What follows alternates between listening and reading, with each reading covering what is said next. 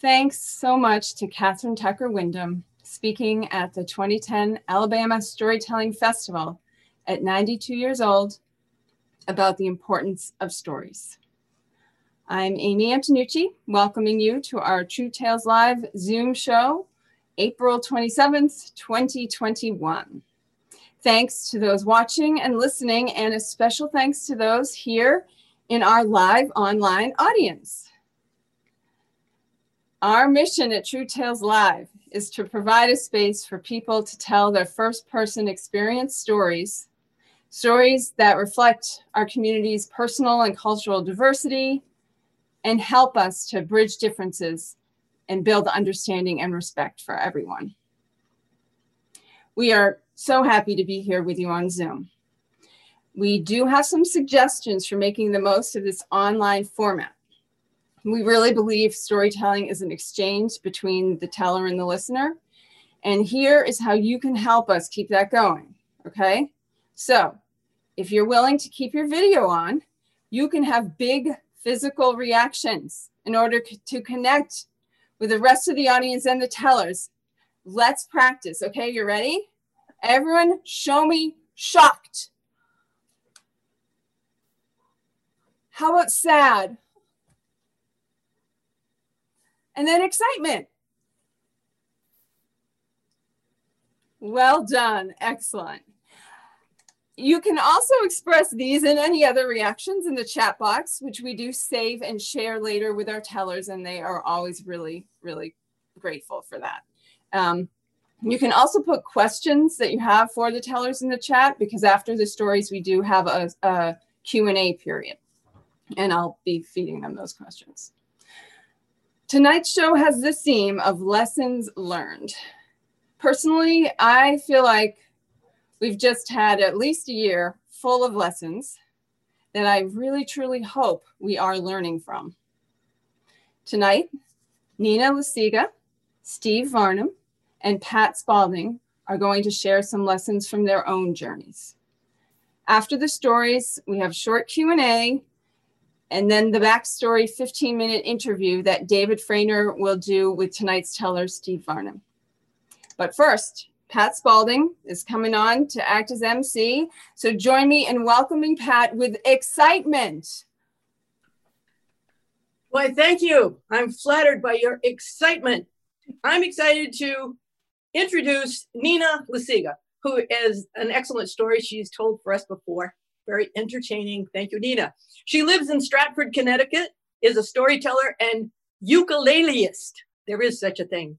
After a 30 year career as a corporate chemist, she embarked upon a second career as a performing artist. Nina has performed on PBS's Stories from the Stage and is a member of the Story City Troupe in Connecticut. She also runs the Bridgeport Story Exchange and is one of the organizers of Pechakucha Night Bridgeport, which is a visual storytelling.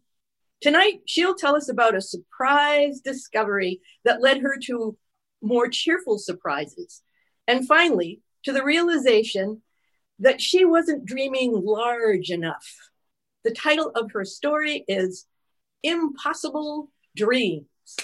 Okay, Nina. Thank you, Pat. Great to be here tonight. It was a year like no other. I spent lots of time walking along the Connecticut shore on the beach. It opened my mind, it uncluttered it, and brought all kinds of possibilities to my thinking. It was 2014, and I had retired in March. I was trying to find my new normal. I worked for 30 years as a chemist in the consumer goods industry, and I had this routine, and now I didn't.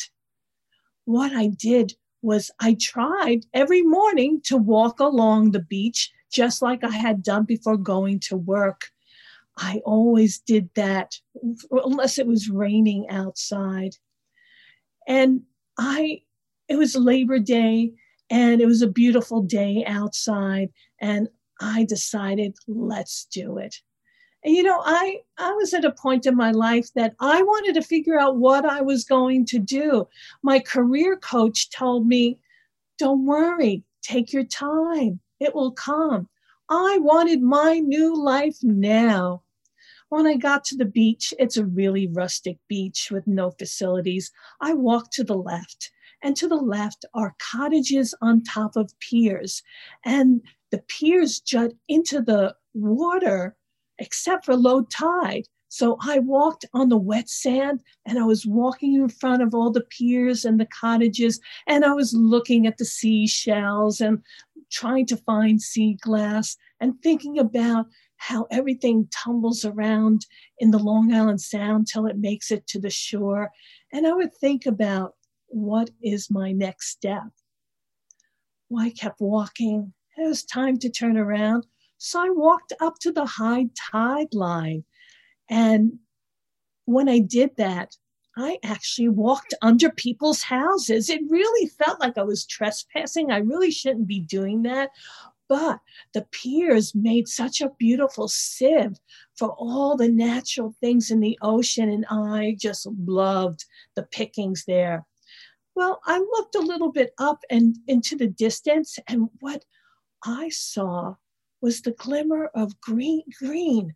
And I'm like going, wow, I think I'm about to see some really good sea glass.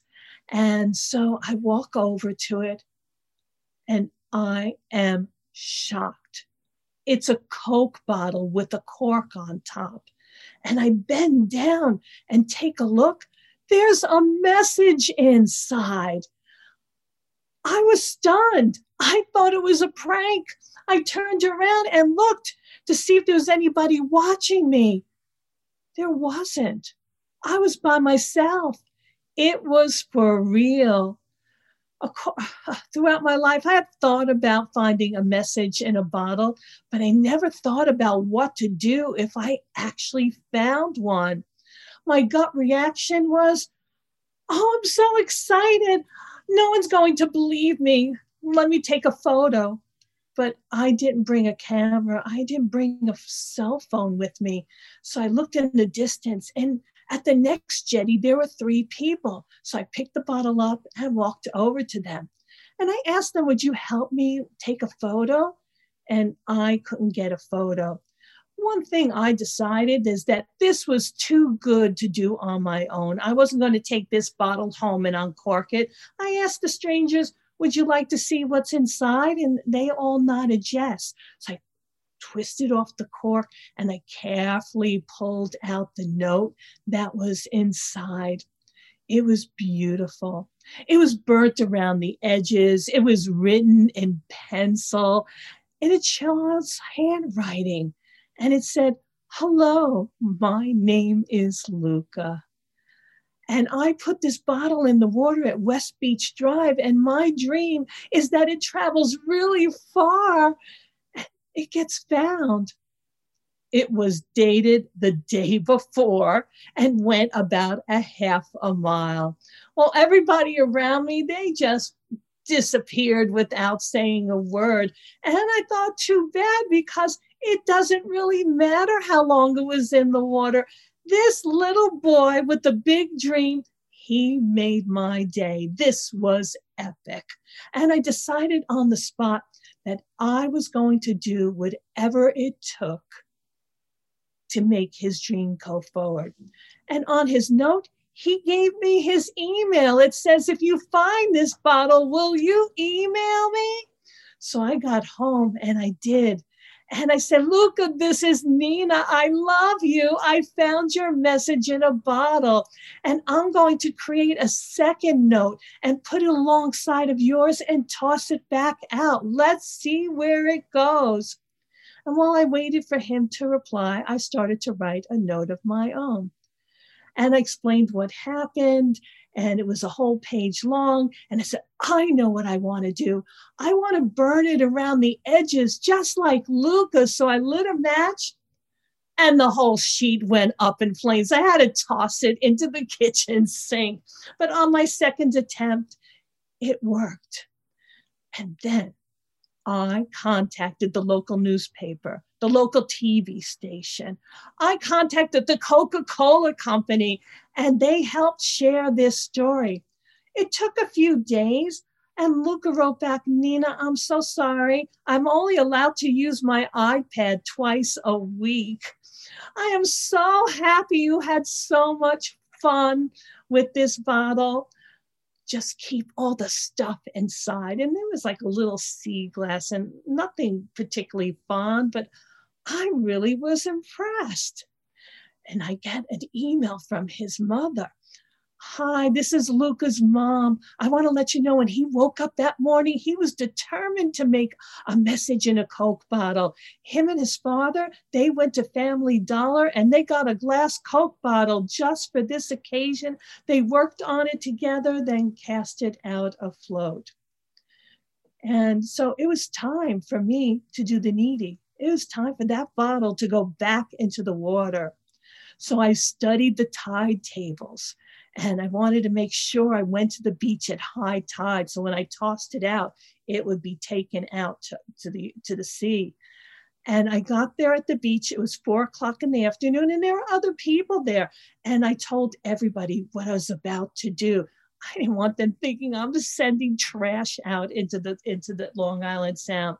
And everybody was like so excited. And we I involved everybody. I fed the seagulls. And then I go, one, two, three, here we go.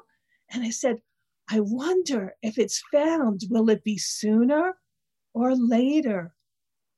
And two weeks later, I get an email. And the subject line says bottle. And I don't recognize the names. And it says, hello, we're the Ellers from Port Jefferson, New York. That's 29 miles away across the Long Island Sound. We were walking along the breakwater and we noticed this bottle sticking out of the seaweed, and we weren't going to pay any attention to it, but there was a cork on top.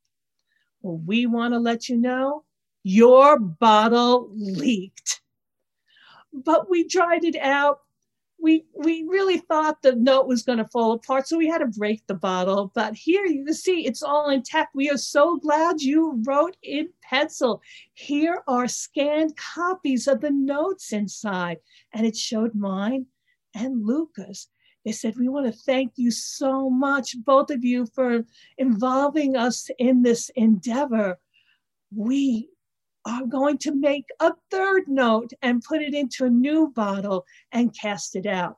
Now, we are avid boaters and we know all about the currents in the Long Island Sound, and they're kind of fickle. It could take years for that bottle to reappear, but it will. Well, I was still so excited. I wanted to tell more people. And so I pitched a story to the Mark Twain House in Hartford, Connecticut at a large storytelling event, and it got accepted. And that night, I was on the stage, and people were listening and they were reacting. And I felt at home. I felt like me. I wanted to do this again and again and again. And what I realized, this little boy with a big dream showed me that I wasn't dreaming large enough. And so I took the next step. I became a storyteller.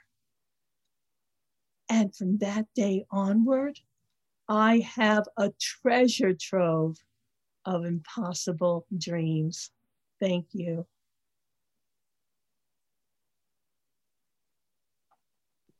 Thanks, Nina. we got uh, a good start for our storytelling. That's a story about storytelling. Excellent.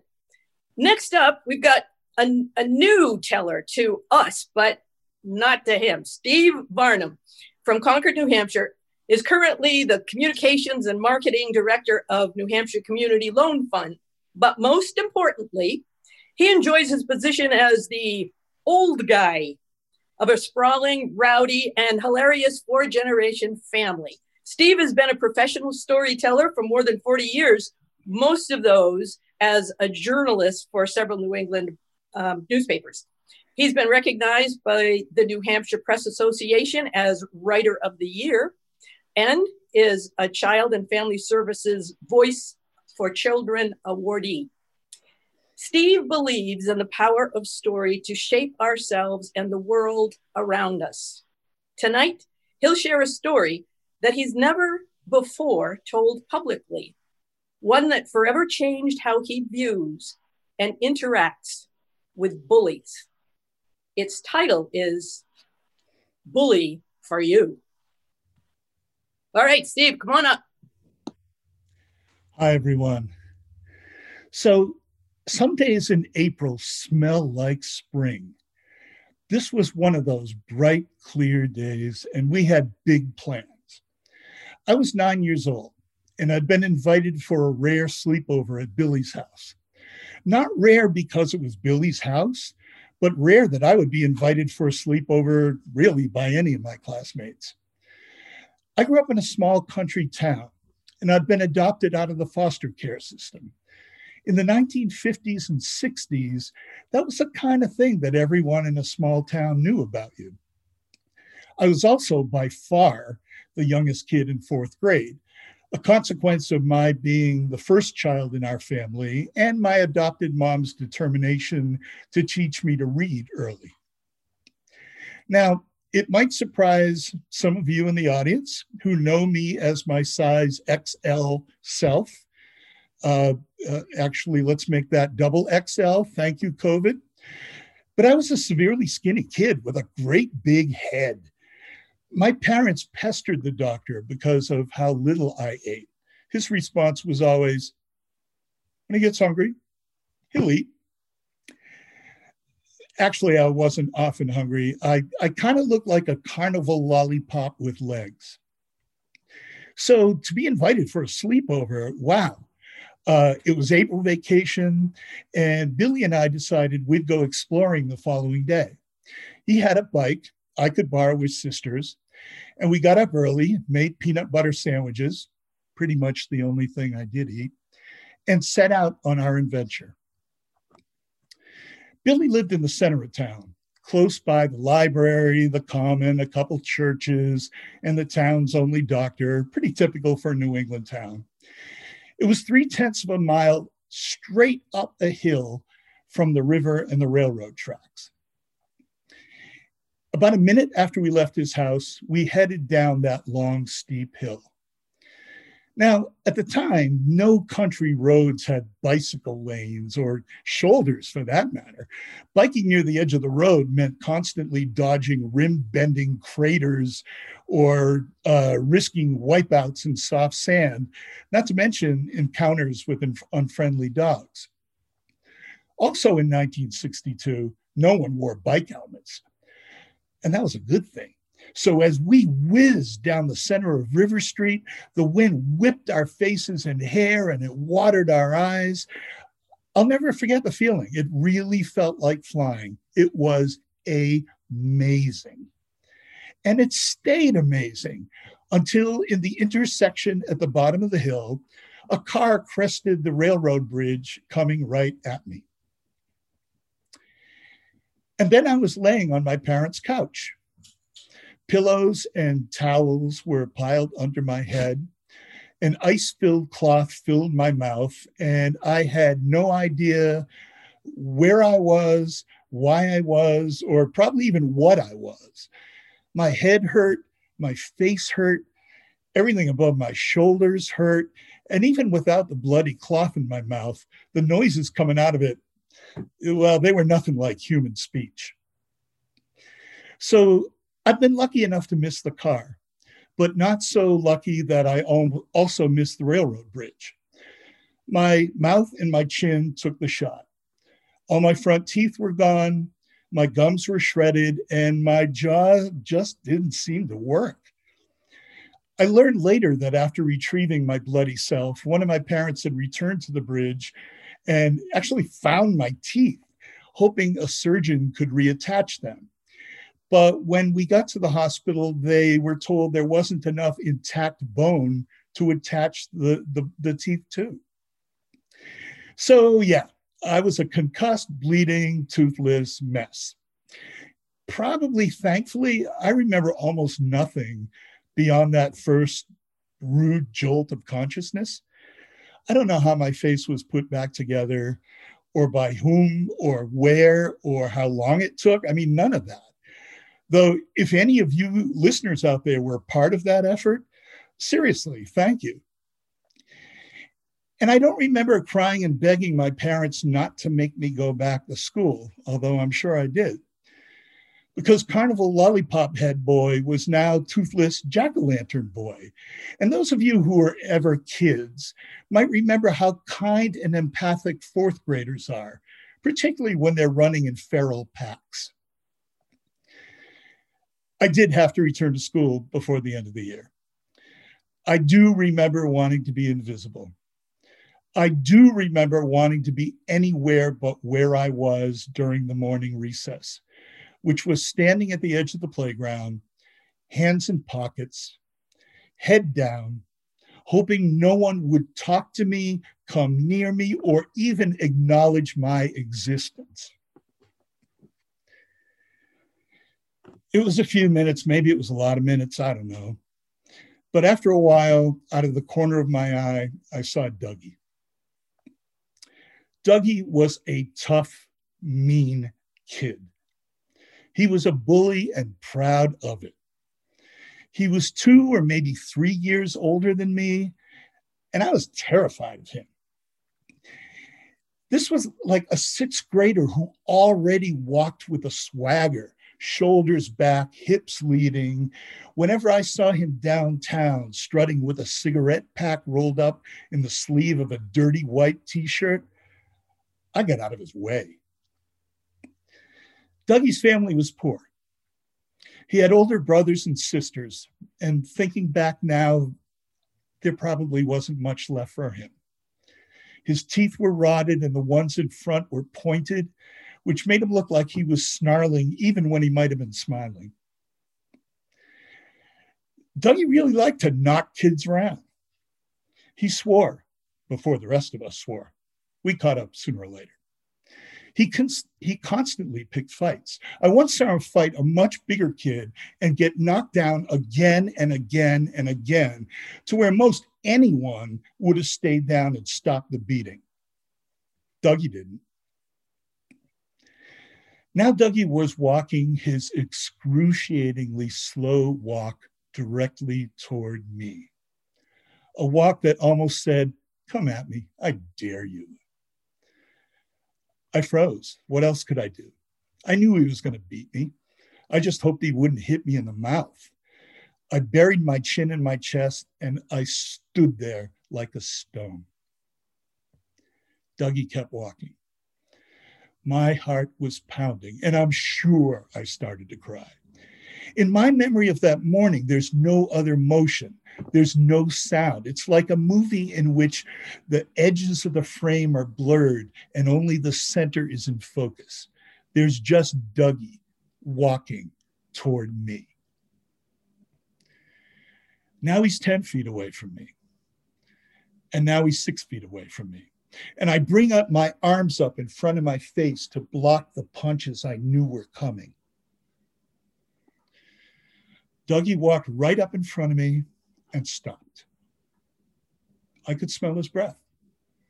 He didn't say a word. And he stood there until I dropped my rope a dope stance, raised my chin, and looked at his face. He stared into my eyes, took what seemed to be an endless breath, and finally said, If anyone gives you any trouble, you let me know and I'll take care of it. He nodded once, then spun on his heel and slow walked away. I have never forgotten the feeling of being that frightened and that vulnerable. I'm sad, I'm really sad that I never thanked Dougie for his kindness. And I never, ever looked at bullies the same way again. Thanks, Steve. So, um, did you put him in to service at his word. I, ne- I never had to. Uh, the fourth graders were, were much kinder than I give them credit for. Good story. Okay, I'm going to give it over to Amy now because uh, I'm up next. Thank you. Um, great. I'm sure we'll have more questions for the Q&A. Put them in the chat, folks. Um, I know I have some for Steve. All right. But right now, I'm introducing Pat Spalding. Pat recently moved from the seacoast to live in Harrisville, New Hampshire. After earning her living as a touring puppeteer with her business Hay Penny Theater, she retired to learn how to twirl a baton with a leftist marching band and play the bass, bass, bass drum. Pat has been writing and telling stories for most of her life. She volunteered to be the MC for True Tales Live in 2014 and has enjoyed that role ever since, she says. Pat appreciates the opportunity to listen to, learn from, and encourage the stories of others. Tonight, she will share a brand new story about how the recent pandemic pushed her to relocate and change her life. Let's, let's welcome Pat with paddling home. Thanks, Amy. It's February 1951. I am four years old, wrapped inside a snowsuit, mittens, boots, and blankets. My father is pulling me on a toboggan across a big, sparkling, snow covered lake. My mother walks beside us holding a wrapped bundle that is my baby brother, Dean. When I ask dad where we're going, he answers in one word camp.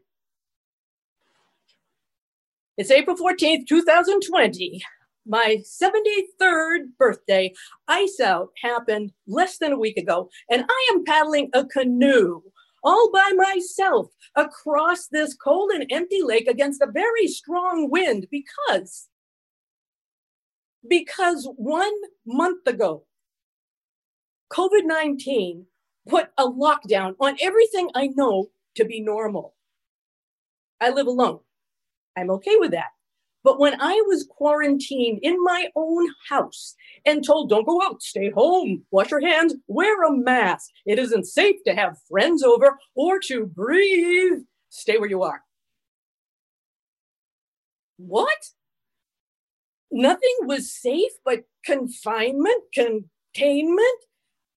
I had to break out. So after a month of this, I fled my house to feel the cold air on my face, the rush of wind and water, to use all of my strength to keep this damn canoe pointed into the wind to get to camp. If my brother Dean was here, well, maybe we'd be a pod, me in the bow, him in the stern, both of us paddling forward. Or maybe if I'd stayed married, or if dad was still around, or if I'd had kids, maybe, maybe, uh, maybe. I know it isn't safe to be paddling through this rough wind and cold water all by myself. But damn it, it makes me feel alive. All through my childhood, my family set out on hiking adventures, rowing, sliding across the ice, paddling canoes to get to camp. You see, there's no road to it. Camp is a very primitive cabin set in the woods on the edge of a pristine lake surrounded by hundreds of acres of conservation land. Built as a hunting lodge in the late 1800s, it remains pretty much the same. There's no electricity, no running water, no plumbing, of course, just an outhouse, no Wi Fi. A hand pump draws water from the lake for dishes and washing up, and an old household regal wood stove is there for heat and cooking. At camp, we'd swim or sit around the campfire, listening to loons call back and forth, eat popcorn by the wood stove, share stories, tell jokes, laugh. My family laughed a lot. It's summer. Dean and I are teenagers, and he and my father are having a cannonball diving contest off Elephant Rock, a big boulder with a deep drop off. My mother and I are cheering them on when dad perches on the edge of the boulder, spreads his arms wide, and commands, Watch this little beauty. Just as he launches himself off the rock, my mother shouts out, All eyes on the little beauty. Dad starts laughing mid dive and splatters into the water in a horrendous, undignified belly flop. For the rest of that summer, we all referred to him as the little beauty. My mother got a big kick out of that. They had a good marriage. They enjoyed each other's company. And they enjoyed us kids. I got divorced when I was 59 years old. Surprisingly, being single in my 60s was pretty good. I lived in the seacoast, New Hampshire, close to the beach and a stone's throw from Portsmouth, where there's always something going on. After retiring, I learned how to twirl a baton with a leftist marching band. And I started telling stories to adult audiences, joined True Tales Live, got involved with shows and workshops, active, healthy, and always very, very busy. I breezed through my 60s. Then 70 hit. And this niggling question what's next? I loved where I lived, but maintaining a house with two big garages on three and a half acres of property, it had become way too much. I needed to downsize. So I hired Ruth a professional organizer who knew how to dig in and get things done. We sorted, categorized, sold, gave away furniture, art, books, toys, tools, technology, lots of stuff. Ruth pushed me to look on Zillow for condos. But where? Even though my house and property was too much, I couldn't envision living any place I liked better. But wanting to convince myself and Ruth, of course, that I was making forward progress, I signed up for the free luncheons to join other retirees, four plates of chicken something, coffee, dessert, followed by a seductive sales pitch for active retirement living. Everything will be taken care of within this new community of like minded friends. You no longer have to cook it's your choice every step of the way. No risk of becoming a burden to your children or family. Everything is taken care of. You'll be safe and protected right here for the rest of your life, every step of the way. Right. I mean, if my health collapses, I don't want to be a burden to anybody. Everything will be taken care of, all risk and challenge removed in exchange for confinement, containment? No, no, not yet. But I didn't let out that howl. Instead, I went to more free luncheons, trying to convince myself that this plan was practical and at my age, without children, the responsible thing to do. Maybe. Maybe. Maybe. I give up. I can't keep this canoe pointed. The wind is too strong. So I stop paddling and let the boat flounder to shore. It's okay. I can get the camp from here, pull the canoe up to the bushes, tie it up, and then bushwhacked the west, rest of the way there. It's mid April, and the air has the feel of snow coming in. About 10 years after the summer of the Little Beauty, my brother had an accident that might not have happened had he not been 24 years old and feeling immortal. Dean was working off an island in the middle of the Hudson River in New York, staining for samples of pollution. A boat, the only transportation to and from the shore, the island, had come untied and was speedily drifting away. Trying to do the responsible thing, my brother dove into the river to swim after it. Maybe he'd been the one who tied it up. We never asked. Knowing would not have changed the outcome. The current was too strong, it pulled him under, and he drowned. This accident broke the heart of our family. It broke a lot of things, but not the single determination of those of us who were left to keep on going to camp. I remember my mother saying, I taught both of you how to swim right here, how, how to feel safe in the water. Dean practices strokes. He got stronger and more confident. Maybe if he wasn't such a good swimmer, maybe if he hadn't felt so confident, he wouldn't have swum after that damn boat. Maybe, maybe. There is risk in every decision with no guarantee of safety. It snowed on the night of my 73rd birthday at camp. I lit a fire in the wood stove and had the best sleep I'd had in months. The next morning, I hiked out to the canoe, pulled it into the water, and started paddling back to the car when once again, the strong wind kept pushing the boat sideways, and I couldn't get the thing to point. But this time, I didn't struggle to keep moving because the wind was blowing me in the right direction.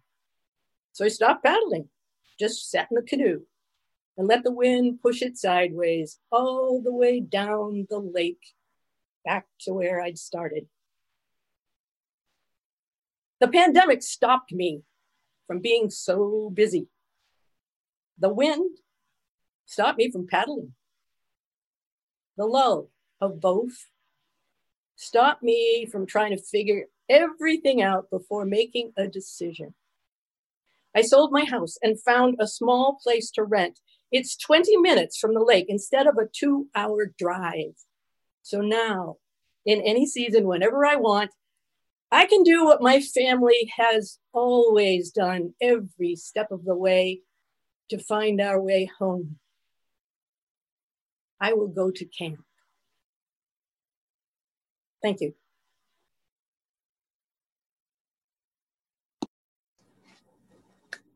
Lovely, Pat. Thank you. Um, we're gonna have we have time for a little bit of question and answer here. Please put them in the chat. There's already a few there. but actually, I thought maybe we should start by seeing Pat paddling. There she goes. And I think, let, let's, let's see here. I think the next one, nope, never mind. I'll have to bring it back up. The next one here is where she's paddling to. That's camp, right, Pat? Yeah. It's beautiful. Did you stack all that wood? That's the first question of the evening. I get help. I, I have a lot of volunteer help. You want to sign up, contact me. Great. All right. So um, I have a question here. First, I want to say, looking at chat, I think we may have uh, a winner in our farthest away um, in our audience. Is it Lisa from Oregon? is uh, here. So cool. I think so. she used to live here, so I think many of you know her. Very cool. Um, okay. Now, I have a question that came in for Steve. So, Kamisha was asking, did you ever see or talk to your bully again? Um, and we might even, you know, whether that's back then or you know, have you made efforts to try to track this person down or so talk to, can you tell us about that? Um, well, we went to the same school. So uh, yeah, I saw him and, uh, and I'm sure I talked to him from time to time, but you know, nothing, nothing memorable, let's say, uh, came out of it. Uh, but yeah, we were from the same small town. There was one, only one elementary school in town. And so he was around. I'm pretty sure he dropped out like the moment that he could drop out of school. And so I didn't see him a lot after that.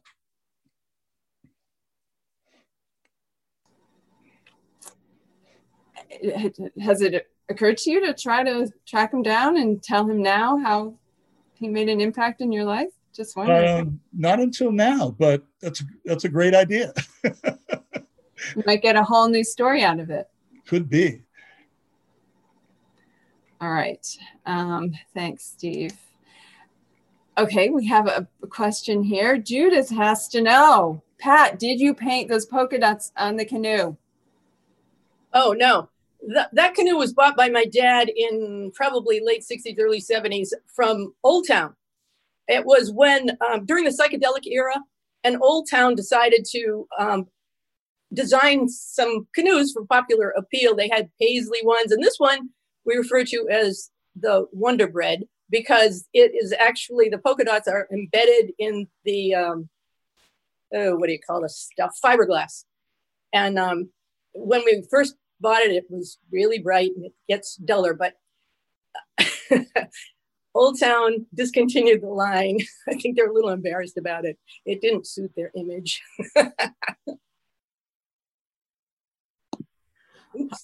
All right, cool. Um, I wanted to ask Nina. Um, have is is there a next chapter? Have you heard from anyone else? Is this really where the story ends so far? Uh, Tell us. This if- is where the story ends so far, but it's interesting as I have told it, where the family actually gave me permission to use the child's full name, and someone came up from the audience and said, I know that family. And so uh, it just continues to live on. And I have this image that it gets found a few more times before he goes to college. Because imagine his college entrance essay could be I put this message in a bottle when I was nine years old. And at some point, we had to uh, change it out. Someone had to change it out to the two liter size and I tell this story a lot because we don't really know. Granted, the, the Long Island Sound only has one outlet to the Atlantic Ocean, but it doesn't mean it didn't get there. And so it could really end up anywhere. Nice. Thanks, Nina. And um, we're lucky it happened and, and launched you into storytelling because we've heard so many wonderful stories. Yeah, I was so scared the first time I told that story. Not only did I pitch it to one event, I pitched it to two big events in Hartford, and they both said yes. And that just gave me the confidence because I knew it wasn't it wasn't perfect, and it probably still isn't. But still, people people were taken by the story, and that um, I guess a lot of people, since hearing that story, have put messages in a bottle, which I'm happy about.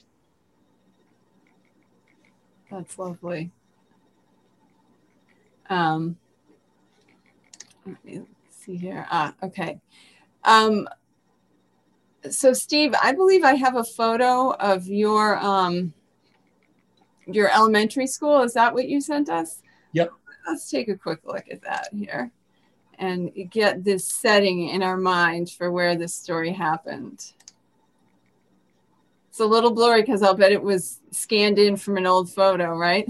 Oh yeah, it was lift, lifted off the internet.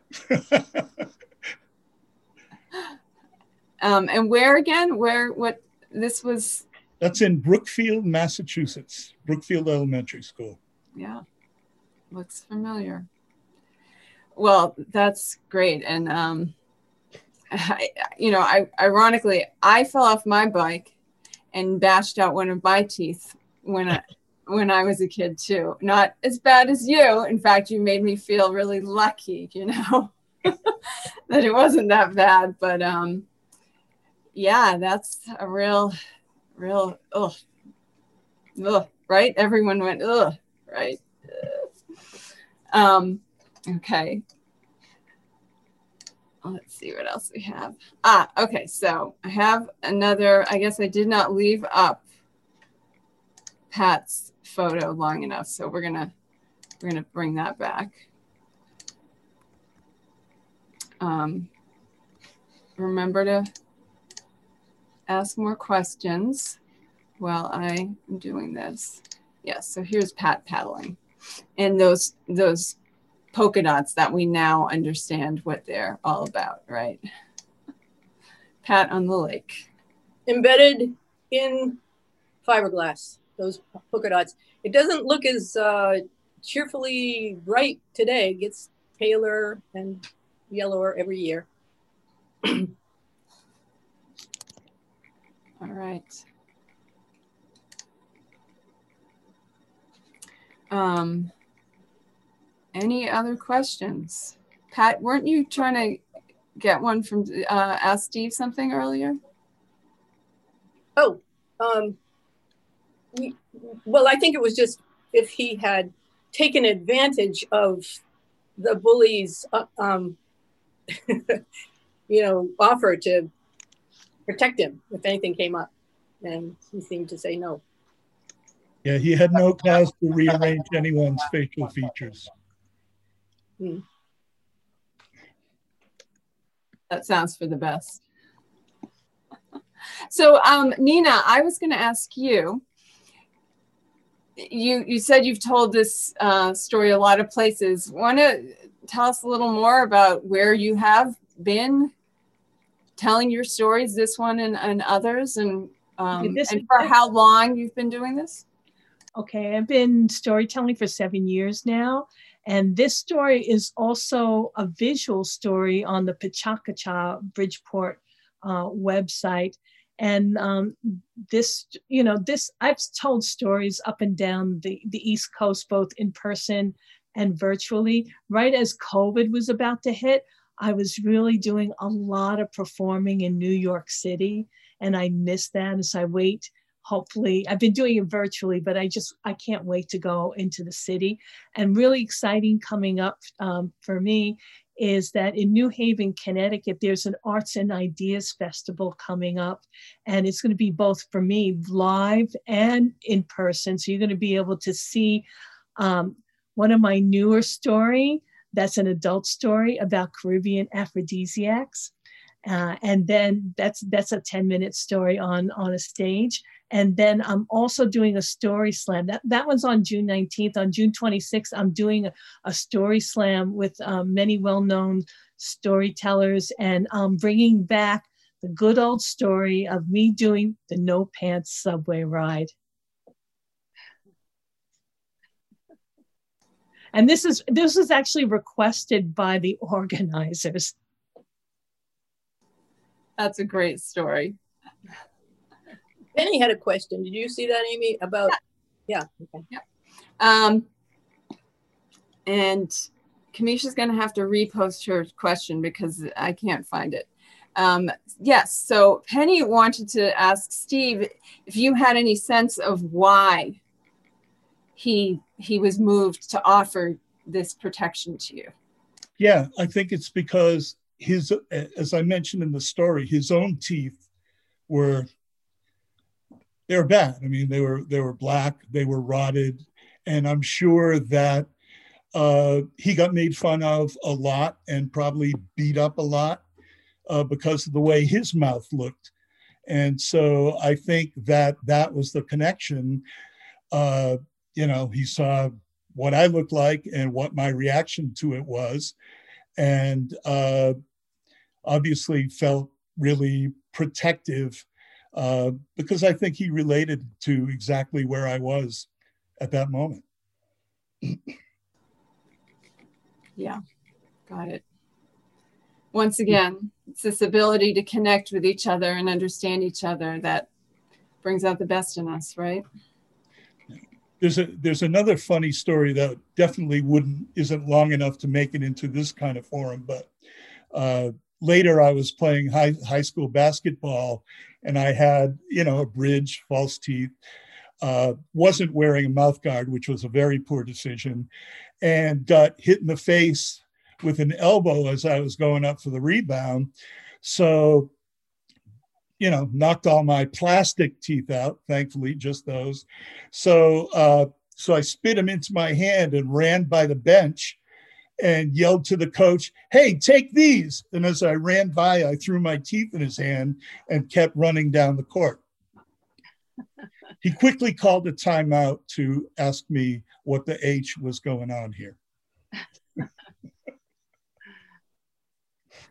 oh my gosh. Wow. um, Steve, I, I now I, I, I know that uh, David's going to be talking with you after, but I, I was going to just ask. I hear that you've done a lot of storytelling. This is not your first um, go around at this. What can you just say a few words about where else you've been telling? Well, my my storytelling has been journalism.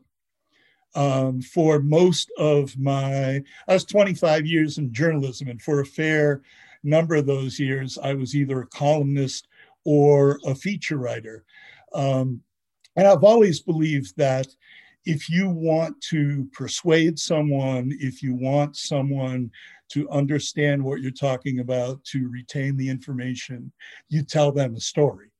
And so uh, this is actually the first time I've orally uh, presented a story in public, but in print, you know, many thousands of times. Yes, got it. Great. Um, I've got another one for Nina. So, Nina, have you done any more messages in bottles? Kamisha just wants to know how should she be scouring the beaches? How many have you got out there? Well, soon. Actually, I've been waiting, and um, someone actually one of my career coaches gifted me message in a bottle wine so I have a wine bottle named Message in a Bottle. So I'm like going, now that's my style. So yes, and I will let Kamisha know when I cast it off, and maybe he's going to go to Portsmouth. Do you want to? Are you willing to give us a sneak preview of what you might put in there, or or your message might well, I, I, think i think it will be it will be the, the the original story and then the after story of uh of um how this little boy with the big dream like threw a lasso out to me and i kind of like grabbed it and like going yeah let this little boy show grandma how to dream big you know? And and um, my sister thought I was crazy. She goes, What's with you? I was just like going way out of my way to do things for this little boy to make it happen. And it's just this inner spirit. It's like, I have to get, I have to get this done. And so I just, I think of anything, um, it's his spirit lives on. And I can't wait. He, they actually, I mean, I can't wait to someday cross paths with him because his family has one of those beach cottages on that on that beach. So you never know. And i was just really charmed how the family trusted me. Like if you think about it i was a stranger and they were like sending me not only his picture but his sister's pictures and then and that. And so yeah. So um kamisha if you have any ideas of what i should say in that bottle happy to take suggestions and uh, Nita, I don't know if you will have much to say on this, but John felt strongly that it was really good how you, you know, made sure folks knew you weren't throwing trash into the ocean. Um, because there is such a huge problem. And I guess you know, John is saying that masks in the ocean are now really piling up. Do you, do you Nina, have anything to say about um, what not to put in the ocean? Oh, yes. Actually, you know, actually, I think if we have to pay attention to our own trash, like especially those netted bags that we buy fruits and vegetables to cut them up, and the and the six pack O rings to like cut them up. And I'm a globe trekker, so I've seen my you know share of trash in the ocean, and it's just like mind boggling. So I think recycle, repurpose, and um, today I started to compost. Someone like kind of sound like I yeah, so like someone like this this guy who's in the or in the um, farmers market does organic fruit. He goes, well, do you compost? And I'm like going, no. And I go, but I, I save all my vegetable scraps and I make soup. And he's like just shaking his head. So the other day I made soup and after with all this leftover vegetables and I found some brown leaves and now I'm starting my pile. So I'm inspired. That's awesome. There's many composters here, and we welcome you to the club. You're going to love it. All right, so I am going to say a few words before um, we turn this over to David to speak more with Steve. Thank you all for being with us, especially our tellers and our live audience. Clap for yourselves. Um, as I said, we'll soon move to the backstory 15 minute interview. But first, let me tell you a few things. Our next True Tales Live Zoom show, Tuesday, May 25th, 7 p.m. Our theme is blunders. So practice your laughing, okay? Um, go to truetaleslivenh.org to find the link to register. I'll bet Kamisha will put that in the chat for those of you actually here. We're also now taking signups for tellers for our fall shows. Um, before you sign up, we encourage you to first attend one of our monthly workshops, which are also now on Zoom. Um, the next one is May 4th, 7 to 8.30 p.m. You'll get feedback on your story and you'll practice telling on the Zoom platform, which we find is really helpful for, for folks. Um, you can contact us, info at truetaleslivenh.org to find out more and get yourself registered for the workshop. Watch us on Portsmouth Public Media TV, Comcast Channel 98, Tuesdays and Thursdays at 8 p.m., Saturdays at 1 p.m., and anytime as video on demand or as a podcast. Go to truetaleslivenh.org to easily access all of that so you don't have to remember much of what I just said. Let's thank a few of those who make this show possible. John Lovering, Pat Spalding, David Frainer, Sarah Bedingfield, Sam Adams, and Kamisha Foley. I'm Amy Antonucci, and before we move to the backstory 15 minute interview of Steve Varnum, we invite you to join us to shake off the Zoom cobwebs here. We're going to have one minute of movement and fun with our now traditional True Tales dance party. We've been having a great time with it and hope that you will put on your video and stand up or move in your chair, however you want to do it, and join us. Also, switching to gallery makes it way, way more fun. Um, John, are you ready? Dance party, and then we'll come back for the backstory.